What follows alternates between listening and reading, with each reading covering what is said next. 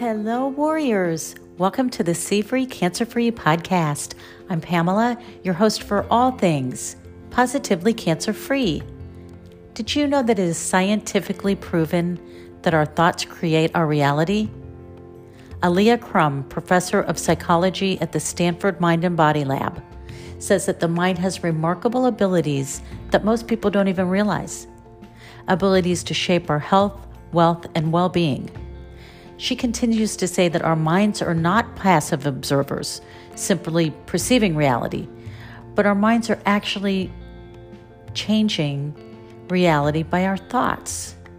The best known proof is the placebo effect, whereas people get better simply by believing that they're being treated for a disease.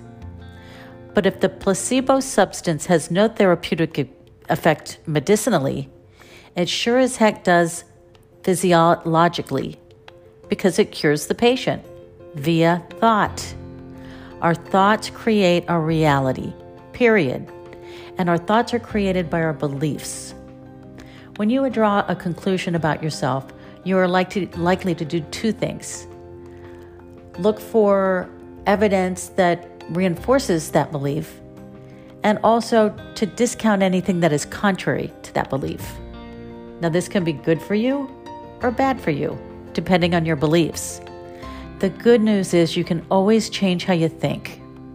Here are some ways that help me get over the fear of a cancer diagnosis.